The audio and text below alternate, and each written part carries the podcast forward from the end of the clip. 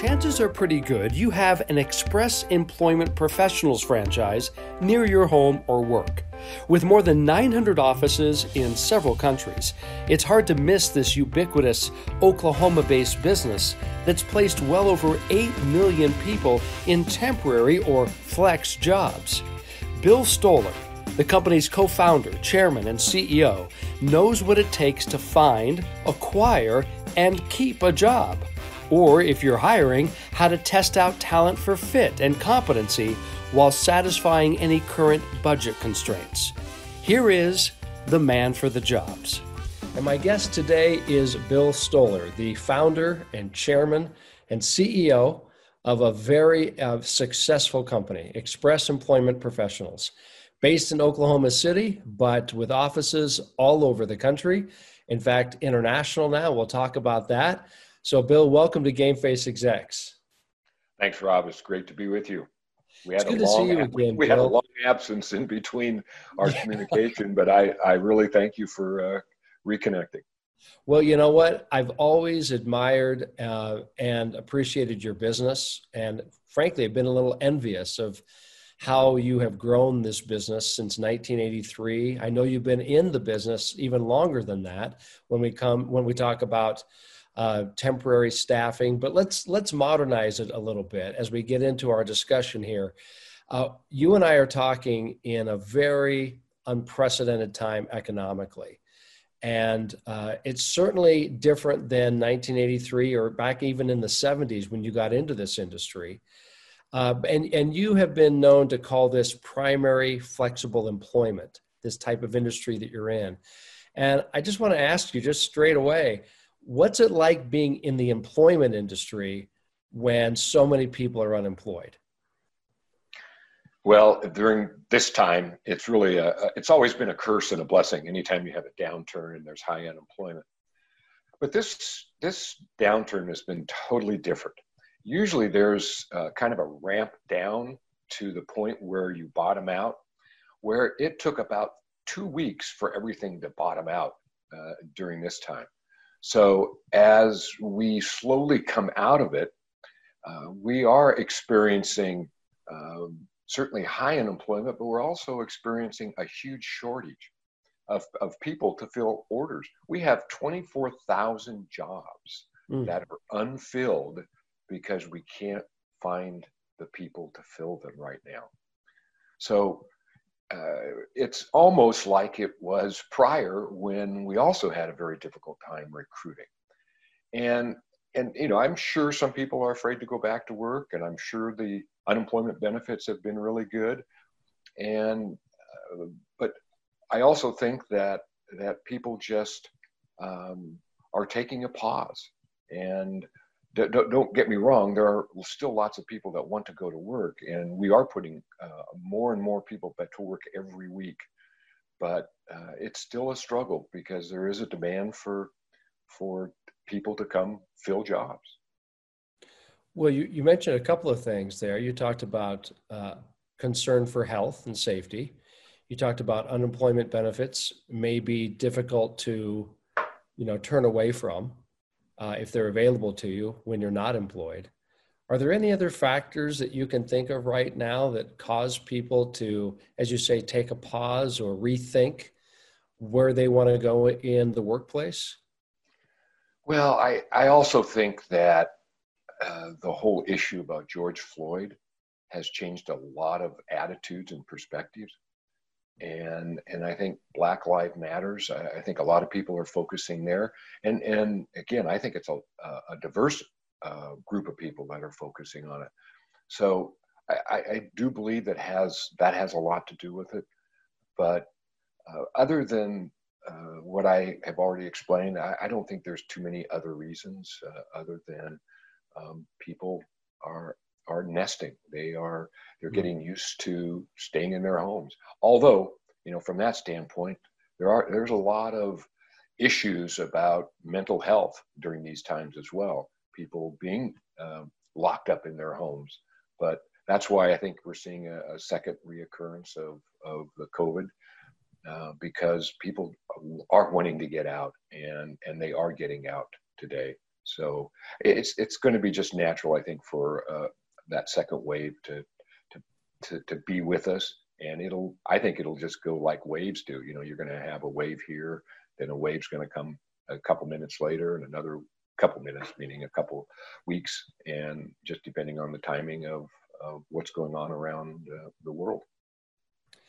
Well, you know, when when we were thinking about who could be a very uh, interesting, compelling, and helpful guest for our podcast, uh, your name came up very quickly because of the state of affairs that we're in right now as a country, and even you know throughout the world. So employment is such a hot topic, and, and you described just just very quickly why it is so. Um, and you're the expert in employment. As I say, you've been in this industry what 40 years or so. Yeah, 40 and, plus. Yeah. So when whenever I have employment questions, I think of Bill Stoller. And so let's go back though. Before we talk about the future, let's talk a little bit about the past. As I mentioned, you began the company with two partners in 1983.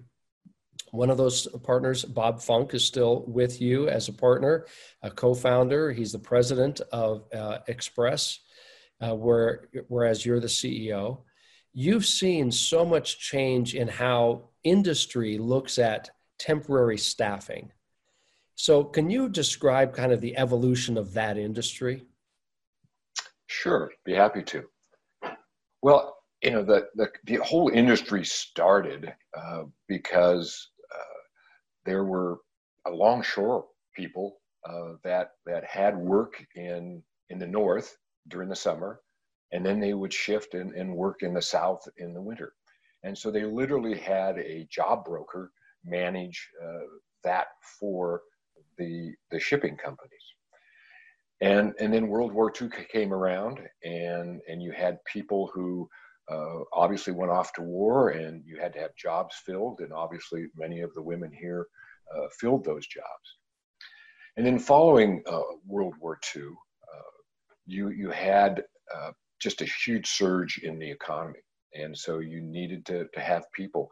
And sometimes those surges were were temporary. So companies just decided to uh, start doing just in time. And and I think that that has been one of the the big revelations that that leadership and, and executives have found that you know rather than employ somebody for 12 months a year uh, we, we, can employ for for six months. Uh, but that's also changed as well where uh, in the late 80s because we really got into it in the, in the early 80s but towards the late 80s uh, things really turned around to the standpoint of where most of the lower skilled positions, middle to lower skilled, clients, companies really wanted to try somebody out before they committed to them. And so I believe that uh, that has grown just dramatically over time. And you can call that probationary hiring, probationary staffing on, on our end, where you get to you know see how the person works and and see what their attitude is and see if they fit your culture and so that that has been a huge uh, reason why the, the industry has has come around you know globalization of uh, international companies uh, the, you know the markets have you know when the berlin wall fell to me it just seemed like all the, the the trading that went around in, in the world um, it was just one big trading partner as opposed to you know just producing goods and services for your own country. And that then has caused uh, shifts in demand. So a lot of seasonality. And so seasonality has also created a, a big uh, need for, for temporary staffing. And, and even today, during these times, companies are, are still needing that, but, but they truly, many of them are looking at uh, just bringing people in and trying them out before they hire.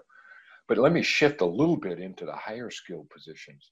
When you look at projects that companies need to have done, and the uh, IT world, the um, technology world, uh, there they have just projects. Maybe they're they're just now coming up with some software for for their company, and so they're just going. They're going to hire project people, and the IT world the technology people actually really enjoy that because most of them do work uh, virtually and they're able to do their job from anywhere. So, so the computer age has really brought on a lot uh, into the, the technology sector uh, as, as well. So, so you're seeing it really in all aspects. Uh, engineering can be the same way.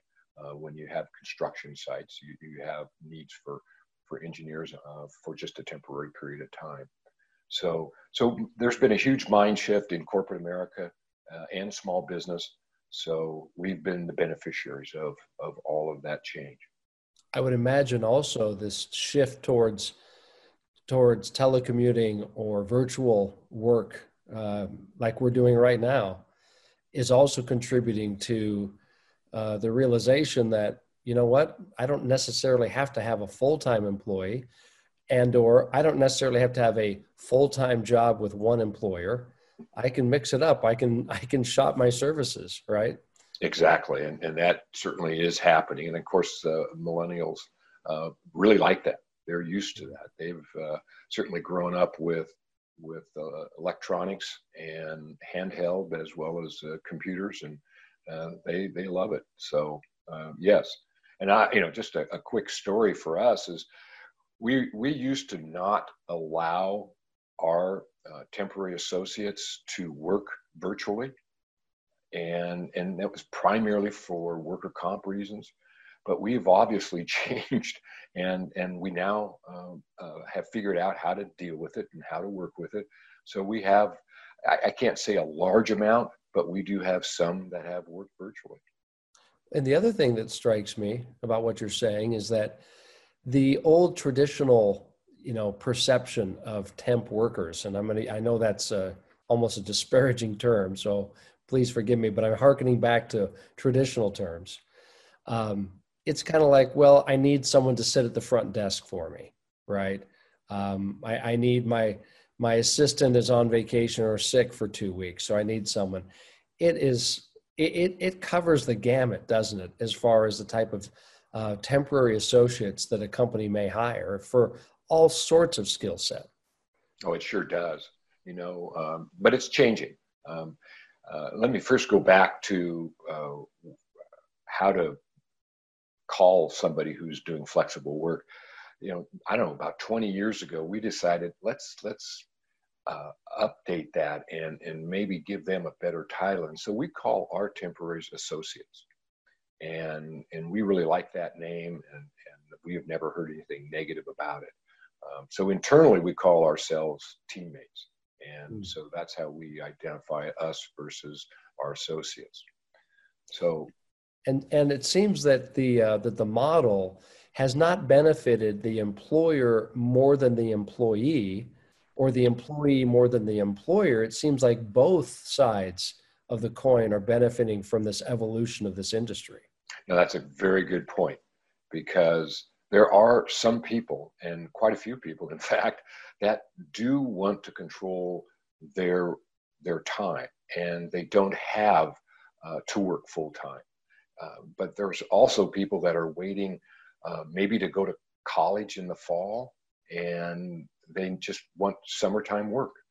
Uh, and some people may be going in the military, you know, six months from now, and they need something to do uh, to, to wait wait out that period and then there's also uh, the, the person that's coming back to work and before they uh, really want to commit to any one company they like to go around to various companies and look for the right company to work for so it, it benefits both sides because they both get to, to see how each other acts and, and works and, and and and what the culture is uh, both within the company and what the person's uh, mm-hmm. beliefs and, and culture are. I, I, appreciate all the clarification you're bringing to this conversation already, Bill, because here's another, I think, misconception, and maybe it's maybe it's my shallowness, but historically, I may have thought that someone who turns to a temporary agency for assistance in finding work is someone who might be a little desperate that they can't they can't find anything full time, so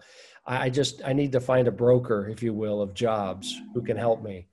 But the way you're describing it, it makes it sound as though you know what if you're a, a, an available talent an available associate, you could actually use Express as a great way to strategically map out your career. You know, exactly. kind of the ebbs and flows of your life and uh, and, and important uh, milestones of your life, whether you're having a child or whether you need to care for a relative, whether you want to get additional education. So, am I reading this correctly? Uh, you're absolutely right. And it's just that flexibility that affords both the, the company and the individual. And, and I think a lot of it is uh, individuals are, are really uh, looking at their, their lives and, and their balance of, of life. And, and they're, they're wanting to, to, you know, enjoy both. Uh, but, you know, there's other times too, such as if, if one uh, family member gets a job in another community, um, and so the trailing um, spouse um, needs to find a job. And when they do that, uh, we're a great source for them to to utilize to to again to look what the market is. And just think about when when you move to another city period. So many people don't buy a home. They just rent for a year so so they can see what part of town that they'd like to live in. And and really looking for a job is very similar to that well i want to talk a little bit about the the assistance that uh, express employment professionals gives people who are in any of those kinds of situations. So as we're recording this you are approaching 900 offices throughout north america now in australia in south africa. Um, so truly a global company uh, but I also want to, I, I want to, if you if you'll forgive me, I want to read a couple of things I think the listener and the viewer needs to know about your business. So in 2016, I'm just picking some random dates here, but in 2016, just four years ago, uh, Express was named one of Forbes' best franchises to buy. So you are a franchise model. Uh, those 860 some odd offices. Be interesting to know how many of those are are owned by franchisees and how many of those are still owned by corporate. Um, but also, more recently, Forbes has ranked you the number five best temp staffing agency and the number 11 best professional recruiting firm. And then, um, and then another one that I find very interesting is that Entrepreneur Magazine ranked you number one in your category for franchisors. So tremendous successes, and uh, obviously, industry thinks very highly of the model that you've built. So I, have got to ask you, Mr. Co-founder, how did this all come about? What, what's what's the secret sauce that has made your company so successful over these decades? Well, you you brought it up uh, early in your question, and that is we're a franchised organization, and for the type of business that we have, which is very personal, it's it's very relationship based, and there's nothing better than to have an owner of a business in their local market. And I think that is the number one um, reason why we have been able to grow as much as we have, and and quite frankly, been as successful as we've had.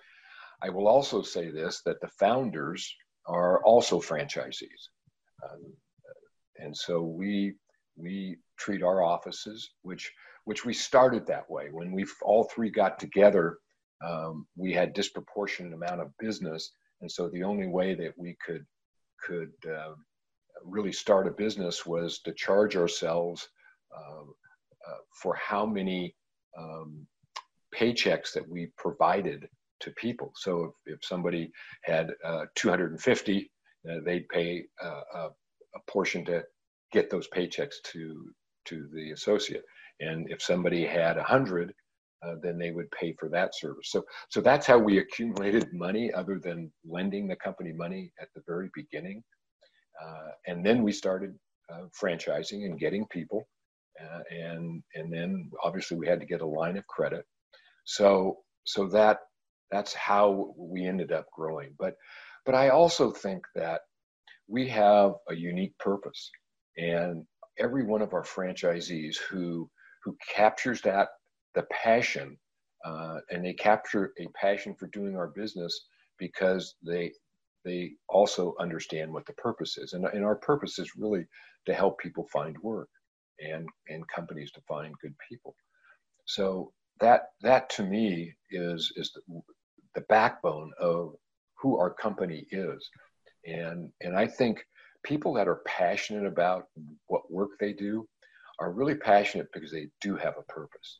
And I, I just don't think you can become passionate unless unless you have that true purpose behind you. I I personally found out it took me a couple years when I was placing people on jobs because in my day temporary help was was not a, a, very big business even though there were companies that specialized in it but it was it was those that placed people on jobs full time and so the very first time that I put somebody on a job, it sure made me feel good.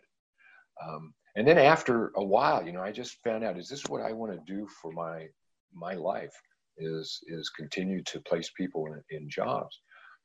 And then I, I rationalized in my own mind that what more important uh, thing to do than to help people find a job?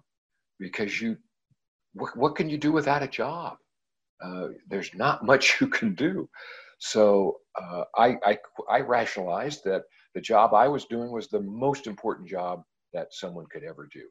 And, and I think we have a lot of franchisees and a lot of their staff that believe the same way.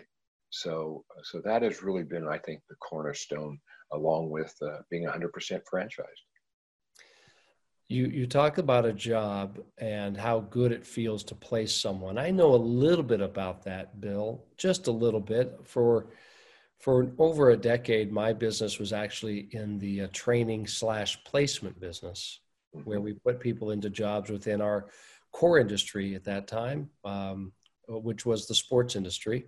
We still work a lot in the sports industry as you know but we also work with uh, with uh, more general businesses in a variety of industries, but nothing nothing brought us more satisfaction than to take someone who was unable to get their foot in the door, uh, either because they didn't have the requisite skills or they didn't have the quote connections, and we would take them and train them up, and then we would give them that opportunity uh, with our with our network of clients, and our placement rate was 75, 80 percent at sometimes at some point um, and you know, we used to think that's a lot better than most colleges. Not to diss most colleges, but we just we understand what you're saying, and it's so gratifying. Um, what is the most important job someone can have when they're out of work? What's the most important thing they can do when they're out of work? Well, I, I think they need to start looking for a job because it's not always e- easy and it's not always quick. Um, and quite frankly, I, I always recommend coming to Express and, and earning extra money and, and look at companies uh, that you might want to work for. So, the advice that I've always given somebody, especially coming out of school, I say, you know, don't jump at just the first thing that, that you would uh, think is a, a good job. Find a company that is a good company to work for. It doesn't really matter what job you do it's finding the company because once you get inside of an organization your talents and skills will be seen by others. And and then you will quickly get promoted or put into maybe more interesting work. Uh, so I, I, just think it's very important for someone to to when they're out of work is is, is to con- try to continue working on, on temporary assignments and then look at the same time and then find a company that you really want to work so, can I drill down into that a little bit with you? When you say find the company that you really want to work for, most companies, kind of like most resumes, look perfect on paper, right? Right. I mean, uh, I've I've said before the closest we ever get to perfection is on our resume. Um, not, and I think there's um, certainly you're supposed to put together a very attractive, appealing resume, but um, that interview is so important to really identify who this person is uh, beyond what they've written. And when I look at a company, I can go on their website, uh, but they're you know they look pretty good on the website too. Are there any insights, any tips, or, or any secrets even that you can give us? How do you really get to know a company when you're on the outside? Well, uh, work temporary for them through Express. Um, well, I, I think you you've you got to get references, and I think you need to find people who who have worked there and why they're not working there now. And, and I think you need to find out uh, from people that are working there now. Uh, I mean, anybody could go out at five o'clock, and as people leave their um, place of business, they could always ask them that way. Now, I, have never heard somebody doing that, but I just think that's that's about the best way that that I know of. Uh, and then you can also talk to their competition and see what their competition thinks of of that organization. Mm-hmm. So um, there, there's there's ways to to always look at uh, and discover what a company does. Um, but you know today you know there's there seems to be rankings for everything and ratings for everything and so I think people could uh, could you know look up what ratings are. I know in our industry, uh, every every town has has ratings of the the best employment companies to to to work with. That's a that's a really good point. Uh, you know, even where I live, I, I'm happy to tell you that where I'm where I'm living right now, there's an express office about six miles from from me. Uh, in fact, I, will bet many of our listeners who may be listening to this in their car, um, you know, chances are that not very far from where they're driving right now, there's an express office. There may even be one that they've passed already. Um, so let me ask you though, those candidates that are going into the express office and they're they're sitting down with one of your advisors uh, what are some of the uh, what are some of the skills that they probably should have, or at least work to work to acquire, if they're going to be a really successful candidate? Well, I, I have to say that soft skills are still the most important skills to have. Mm-hmm. You've got to develop yourself. You've got to be knowledgeable. So you, you need to, you know, make sure your mind is is healthy. You need to have the right attitude. Uh, and, and attitude is really, to me, everything. Um, and I, I, think you also need to have a, a good appearance. Um, and and it's, it's those sorts of things that, that are very, very important. Now, in terms of what type of true skills somebody wants, you know, they're going to have to find out what they like. So if they took some college, uh, did they like accounting? Um, or did they like uh, presentations or you know, speech, or did they like English? Um, because there's always jobs that that you can do in those areas, and obviously some just want to be a mechanic. Uh, some want to be uh, a skilled uh, laborer, which, quite frankly, is is is a wonderful uh, position to be. We, in fact, uh, about a year or two ago, we actually took a survey of, of trade uh, people. And they seem to be the most happiest workers that you could find. It, we found it was just about 90% enjoyed what they were doing and felt that they were con- a great contributor to their company and and they came home satisfied after a day's work.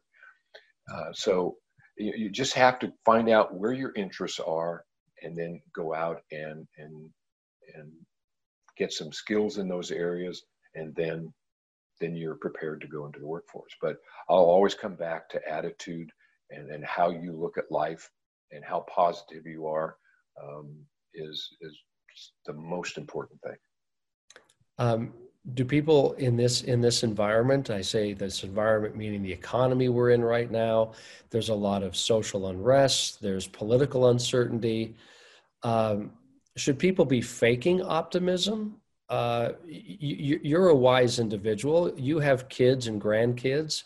What are you telling them right now so that they can have a good attitude about the future? Well, uh, I, I think a lot of people are are really distant from what is going on.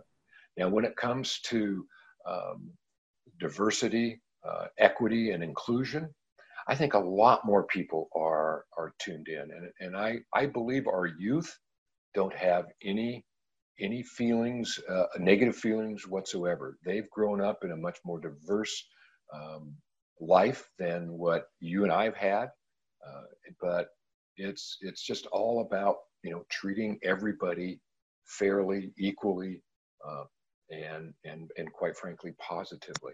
So I I haven't personally seen too much of the of, of negative attitudes other than you know I, I hear a little bit more fear in, in people because of the, the COVID 19.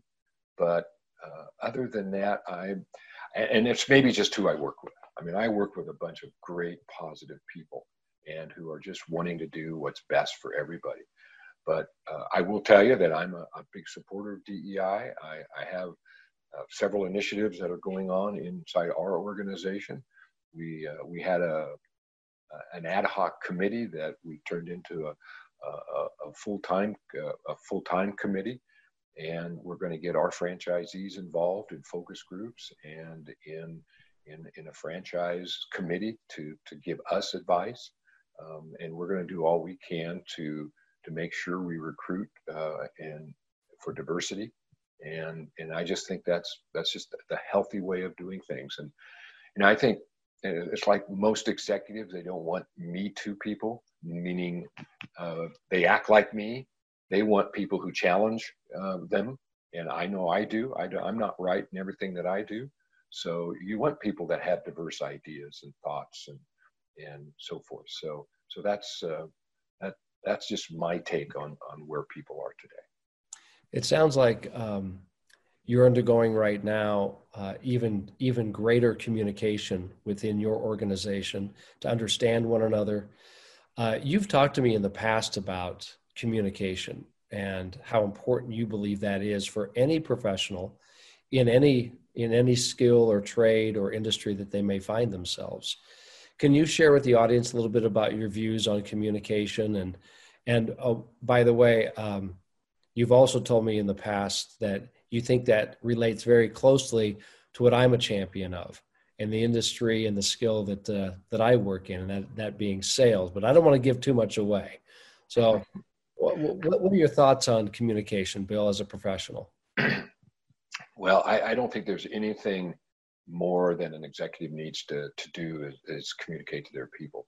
You know, I've certainly learned uh, during this time that the more they hear from me, the the better off it is for everybody.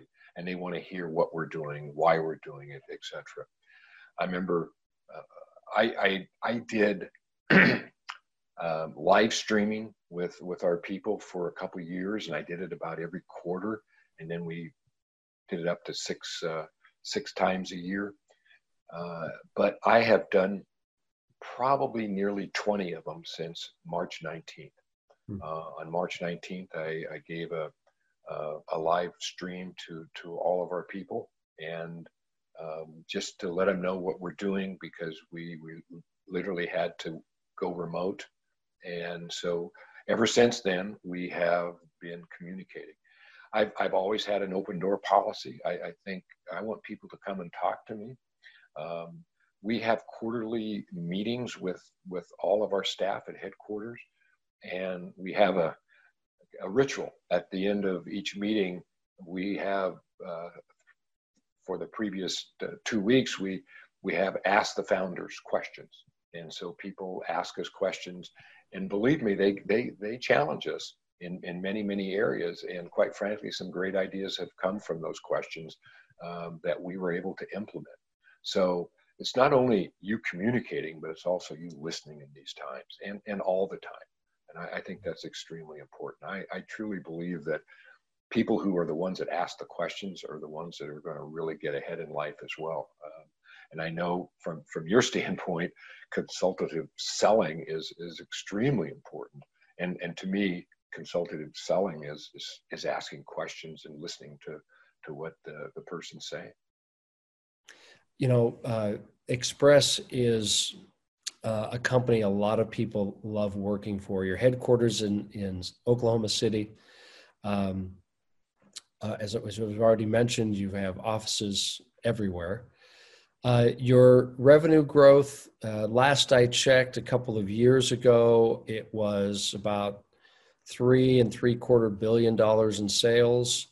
Um, I don't know what it's at today, but obviously um, continues to show very impressively. Um, the, on the other hand, there are a lot of people that don't like where they work, and they, um, you know, there's there's several studies that have been done, and even polls and surveys that suggest those what those reasons might be. In fact, a recent Harris poll suggested that um, the number one reason why people leave is because they have a better offer. But I've also heard competing polls say, uh, and I think you and I have chatted about this in the past, that uh, the reason why people leave is because they don't like their boss. Um, so, what are some if you're if you're advising a company on how to retain good talent, what are some of the things that you could suggest that would make that talent want to stay and want to be a part and grow with that company? Well, I think there's there's quite a few things you can do, but uh, obviously the first thing is is you, have got to communicate and you've got to listen to those people that are coming in. I, I, also think it's really important that, that you you have internal training for for your people, and uh, uh it's been about uh, over a year now, so it's been probably more like 15, 16 months. We, we we've actually um, developed a, a leadership uh, program for our people, so, and it's all by volunteer if they want to to do it. And so, but we have a, a program that they're able to, to, to actually more self-develop and then also learn uh, leadership uh, skills. Um, one thing that we've instituted is is we've actually have our own in-house uh, Toastmasters club. Uh, and I don't know if they're doing it in, in these times, but I, I wouldn't doubt if they're doing it virtually.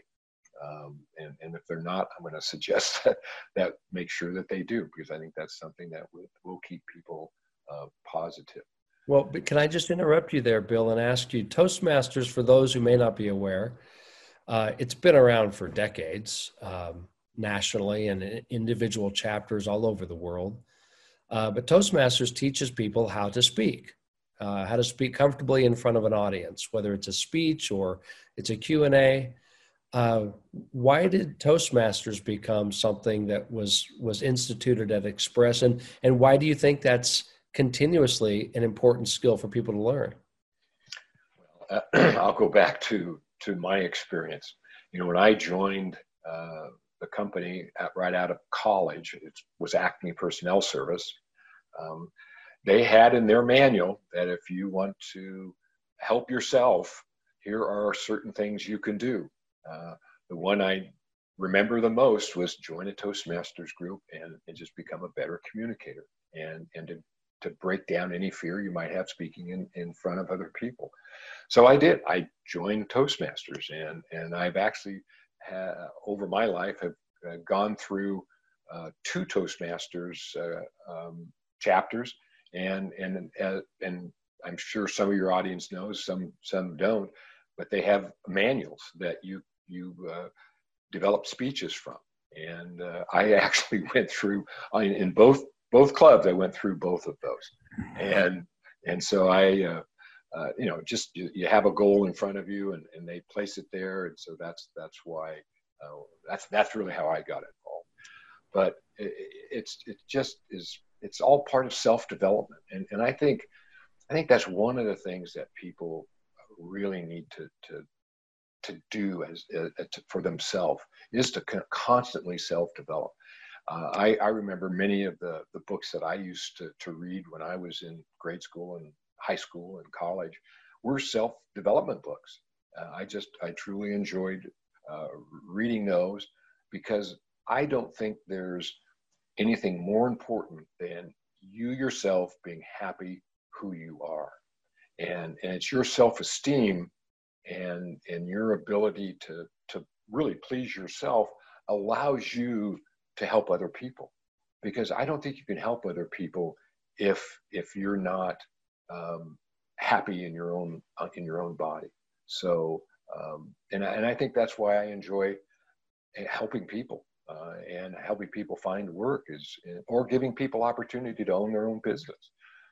Um, because it just it just gives me joy because that that's how I have lived my life, and I just love to see other people uh, be able to experience the same thing. One of the things that that I am, am really big about is, is, is having a decision made at the lowest level possible. Um, we had a an instance where we had a franchisee who supposedly owed $250 for something. And and they were adamant they didn't and our employee was adamant that that they did because that's what the records show. And and so our cfo came to me and he said well what do you want to do with this? And i said how much wasted time are we going to have arguing over $250 that doesn't matter. Let that person make that decision and say that the franchisee is, is right and let's just go on to the next thing. So it's part of that empowerment that, that I think is very important. And, and eh, we've all heard of some of the hospitality organizations around um, uh, the world who, who give their people the power to, to make decisions like that. But I just think that makes it much more important and um, to be able to have those decisions made at, at the lowest level possible, um, so everyone can can be positive and, and go on to the next thing. So so I, I think just giving people responsibility is is extremely important. Giving somebody the opportunity to lead a project. Um, so. Uh, and, and I knew I, I grew up that way because I grew up on a farm and, and my father put me in charge of certain projects and certain things. And and boy, I learned to be um, a decision maker and learned to be independent and, and have some autonomy and, and, and him not over my uh, shoulder all the time. And so I, I, I, just think that's very, very important as well. Um, but I, I, think everybody sets an example for somebody. And, and I believe that everybody is a mentor to somebody, um, to everybody, quite frankly, because no matter where you are, people look at you and if, if you're the center of attention in way one way, shape, or form, boy, they're they're they're looking at you and studying you. So so I think you always have to to just believe that somebody is is constantly monitoring who you are. And and I think within an organization, I think uh, that employee needs to take that responsibility on as well. So uh, so it, it, it does come back to self discipline and and and I think that's another big trait that people need to to have. So, uh, again, I think an organization needs to be able to offer an expression of how people want to, to work and, and take on responsibility and, and be responsible. So, so that's that's how I think organizations can do a better job. Uh, Bill, I want to stay on this track of maybe where we can all make improvements. Uh, let's start with the candidate who's interviewing for a job. Uh, you've, I think you've placed what eight million people in jobs over over, over the lifespan of our company. I'm sure. Yeah, it's it's an incredible number. It's almost know, a half a million. It's about a half a million a year now. Oh wow! So you you don't know about every one of those cases. I know you can't keep track of all of them, but is there a, is there a common mistake that people interviewing for a job typically make that you wish you could correct before they even make that mistake? Well, uh, you're talking about the interviewee. Yes. Well, sure. I, there's there's certain things. You know, they, they just need to be prepared. Um, it'd be nice to know if they know anything about the company before they come in. It'd be nice if they knew anything about their boss. And and today on whether it's Facebook or LinkedIn, uh, you can find out a lot of things about people. And, and I, you know, a lot of people do that. And, and I, have been impressed with, with what they've done, at least the people that I um, uh, have come into touch with. But, uh, but then, then they, uh, they have to ask the right questions. And the right questions is, is not necessarily what are the right, be- what kind of benefits do you have for me? Um, you know what what can you do for me? You know for the most part uh, you need to have a, a, a, balanced interview. And, and i think you need to come up with a couple three questions um, to, to really ask uh, the interviewer to uh, when you uh, are preparing. But your you know your attitude also comes out. And, and i think uh, you you got to display uh, that positive attitude and, and a, a go-to attitude and, and somebody willing to to go to work so, um, you know, I think that interviewing and looking for a job is the toughest job there is. Um, but you, you talked about it earlier about communication. Uh, when we talked about sales, uh, I think I think everybody's a salesperson because just going through a job interview to me is is you're selling yourself. And so you need to know who you are and you need to know what your positive traits are and what your negative traits are. And, and don't be afraid to communicate those. And, and so it's all part about uh, selling yourself to the to the company. So let's uh, let's switch seats now. What's the biggest mistake you see hiring managers, the interviewer, uh, will make that may sabotage their ability to get a really good candidate who's sitting across the desk from them right now? Well, once again, I don't think they, if they're not prepared, then that's not going to be good. And and I think they also have to sell themselves and sell the company to the person. Um, so it, it's really a two-way street from that standpoint. I think they need to ask intelligent questions. Uh, I, I, think that they they also then need to listen. I I've always liked using open-ended questions and and letting the person speak for a minute or two instead of just yes and no answers. Uh, and I do know that there are times, and, and I can be at fault at this too, is too many times you want to answer the question for them, and sometimes you do. Um, and so you just have to be patient and and let the the uh, person uh, explain where they're coming from. And sometimes, you, you know, the first impression is is typically um, uh, the lasting impression. And and I've I've told many interviewers in the past. I say, you know, allot the same amount of time to, to each interview because first impression may not be the right impression. So I, I really said if, if you're going to take 45 minutes for the interview, give everybody that 45 minutes because you will discover more as time goes on.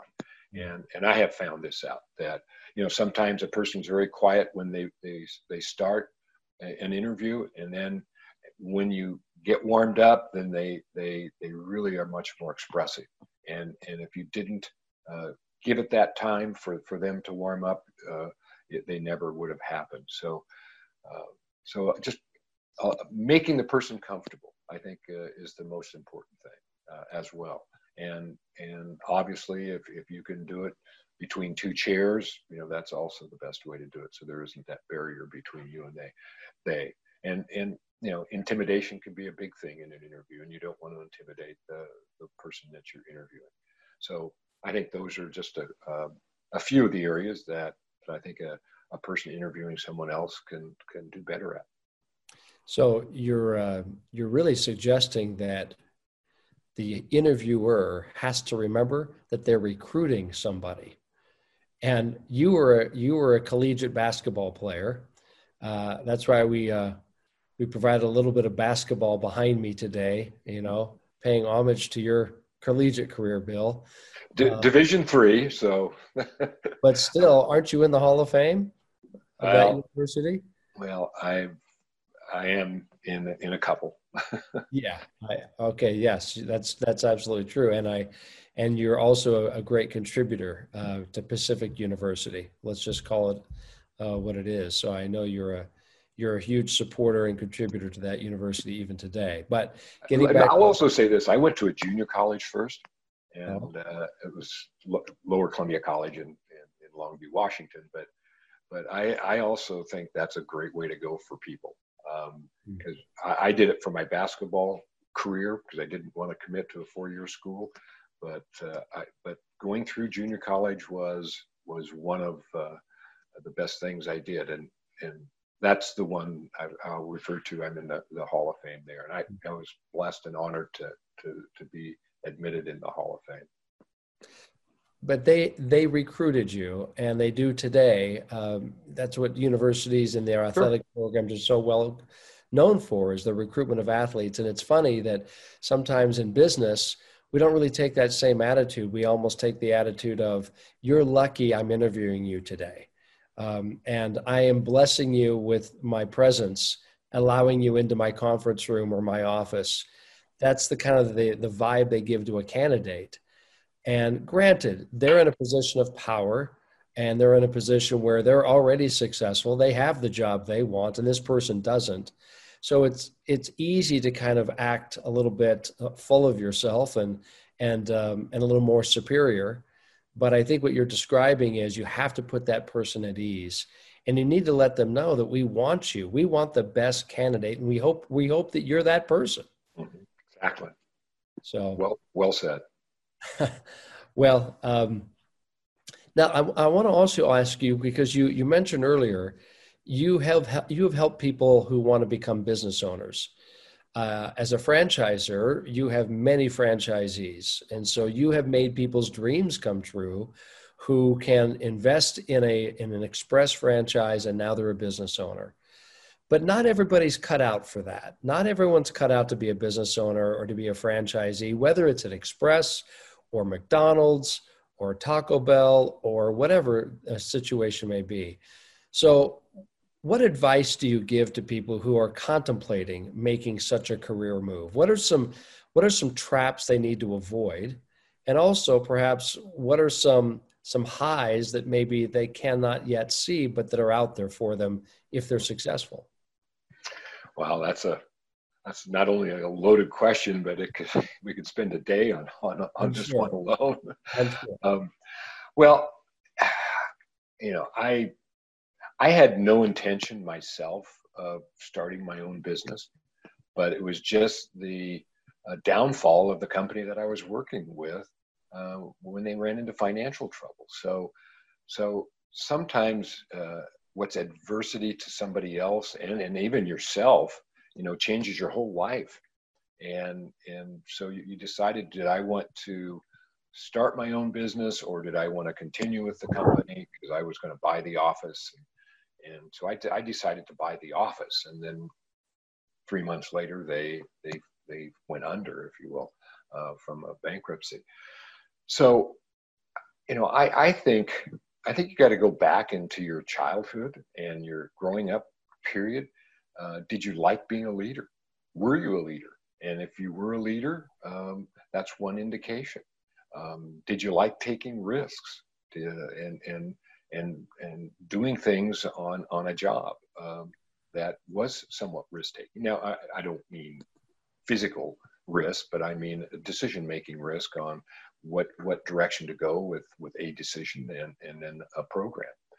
Um, I also think that um, if if you're relatively independent uh, and you you have worked autonomously, um, you know, again, I, I think my father was the best person for me uh, in teaching me at a very young age. Uh, I mentioned it earlier that he'd give me responsibility, and then I went out and did it. Um, another, I think, important trait is are you proactive? Um, are you always looking for something to do uh, that's better? Or you're looking for another way of, of, of, of tackling a, uh, something? Um, and then, of course, there, there also becomes financial things that are involved. Uh, I, I, think I think you got to be a wise spender, and and you've got to save uh, for the rainy day, but you also got to save if you want to buy a business.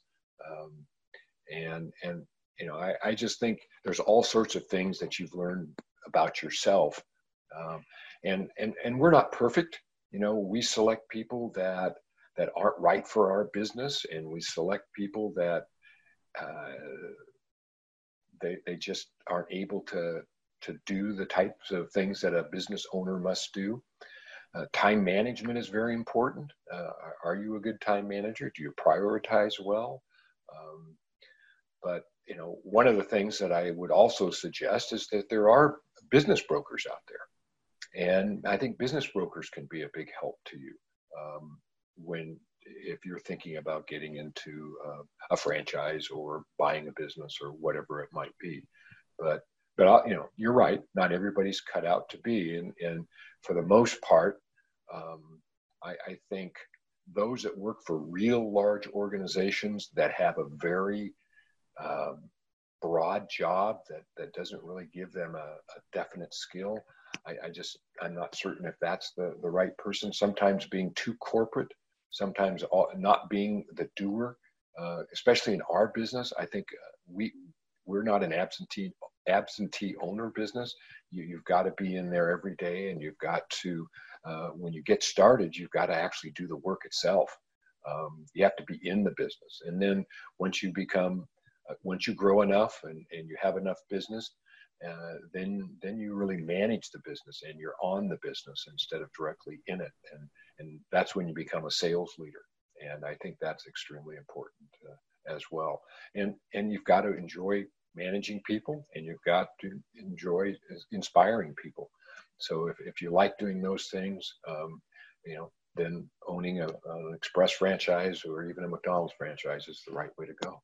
So let me ask you, as you know, Bill, uh, this podcast um, is built around the idea that we like to talk to people who know how to persuade, who know how to influence and inspire people, and or who have been persuaded and influenced and inspired to do good uh, in business, um, in their communities. I'm wondering, in your career, is is there an individual or is there an incident that stands out where where someone inspired you, where someone really motivated you to to take a particular measure or a step, take a risk, perhaps? Uh, and I'll even give you this, Bill. Um, I'm sure that you're involved in that every day with your leadership team, uh, with your franchisees. Just in general, uh, how, how, does, how do those words resonate with you pers- to persuade, influence, and inspire? Well, I mean, I, I think that's what leadership is all about. Uh, I think those three words are what every leader should consider and, and understand uh, as they lead their organization. I do think that it's it's just important for people to to understand that you just you just can't be afraid uh, to do what you might want to do um, and and and I think if you really look back at a lot of experiences in your life or people that have influenced you, I think you take snippets of each one of those. Uh, you know, when I first interviewed to go to work for Acme, that was the last thing I ever I never thought about going to work for an employment agency. And, and, and I had just taken a, a, a personnel class in college, and they forewarned you about going through an employment agency. Uh, at least the book did, and, and the professor.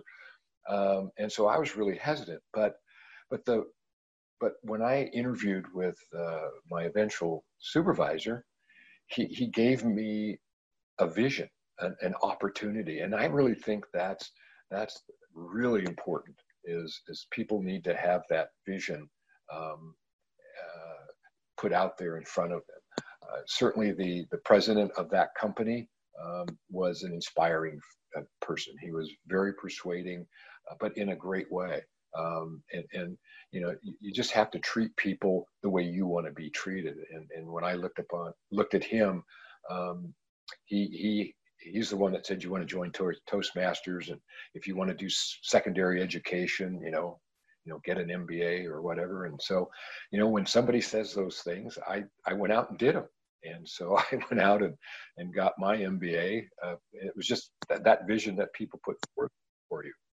So I um, I think there's all sorts of people that that persuade you, but you have to accept what they're trying to message to you and and so i think it's the receiver is the one that needs to um, take action to themselves so um, but with without mentors without people that you uh, that give you some direction um, why uh, you know you know why continue and you might as well just take people's advice and and what you think you can do within it and and and I think you'll make a success of yourself. I love that answer. And um, I want to ask you one more question, if we could, before we wrap up. Uh, uh, you're in the you're in the job world. Um, your your your whole career has been built around helping people find work uh, and sustaining themselves and their families.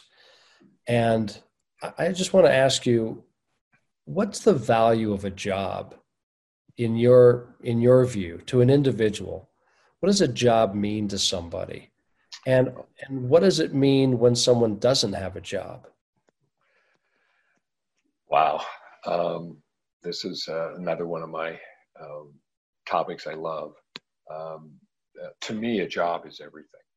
You know if, if you go through um, what and i don't know all of Maslow's hierarchy of needs, but but you know self-actualization is one of them, and you know it gives you self-worth. A job and everything to me relates to the to the job.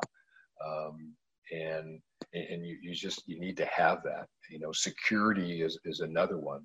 Um, you know love and security you, you've got to have those. And i think a job allows you to to have that. And um, you know i i i've always loved work and and probably to a fault at times but when you do what you're passionate about it's it's absolutely uh, not work um, and, and, and in some game, in some ways, when you're in the sales business, uh, it's also competitive. And, and that's why I think having a competitive background has, has certainly helped me um, as well as yourself. Um, and, and it's just so important. So, uh, like I said earlier, you know, if you can't be happy with yourself, you, you can't help other people. And, and so I think a job, a job is everything. Uh, you, what can you do without a job? and and um, you know, I, I just totally believe that uh, being happy on a job is is makes you happy everywhere, and and you just have to find that, and you got to find out what you're what you're passionate about, and then go out and do it. Doesn't mean that you can't change every five years um, uh, because of, of whatever circumstances, but you know I've I've I've interviewed once for a job, and that's all I've ever done in my life. Um, and, and I've uh, just never had to go elsewhere to to find a living. Um, I certainly have, from a business standpoint, um, started other businesses and still have other things going on at the present time. But um, but it's but it's all being with people, working with people, helping people, and and and seeing how people grow and seeing people develop. You know that that's got to be a huge motivator in in somebody's life and it's been a big one in mine. And I'm just very happy that I've had that opportunity, and and I expect to have many, many, many more years of of, of having that, those opportunities. Uh, it would benefit all of us if you did, Bill. So keep at it. Um, I just want to say one thing about your comment, if I may, and that is uh, we have some people listening or watching that don't have a job where they actually punch in, punch out, get a, a you know, get a um, a paycheck every two weeks, but they have a responsibility, right? It could be for, as I mentioned earlier, caring for a sick relative or raising a family. And so, would you agree with me that having a job really means having a responsibility? Absolutely. I, I actually think one of the, the better um, jobs in the world is is is raising a family. I, I truly believe those that can that have devoted their lives to doing that uh, are the most successful people in the world. I, I rank them higher than than anybody in, in my mind. And you know, people that really help uh, other people, no matter what they do, is extremely important. But uh, yes, I, I absolutely totally agree with you. That's awesome. Well, Bill, this has been a, a great hour. Thank you for uh, thank you for sharing with us about about Express and what's made it so successful, uh, and then also your personal thoughts and, as I said earlier, your tidbits of wisdom, um, which have been built up over decades of leadership and success. So. Uh, this has been re- very interesting and fulfilling for me. I'm sure for our audience as well. And we at GameFace just wish you and Express and your 860 plus stores or offices around the world, your associates, your franchisees, your leadership team, we wish them all continued success. Thank you very much. Thanks for being a part of this episode of GameFace Execs. If you found any of it useful or helpful, please rate or like and subscribe to our YouTube channel. I always appreciate you referring us to others as well. I'll see you next week. Until then, persuade, influence, inspire.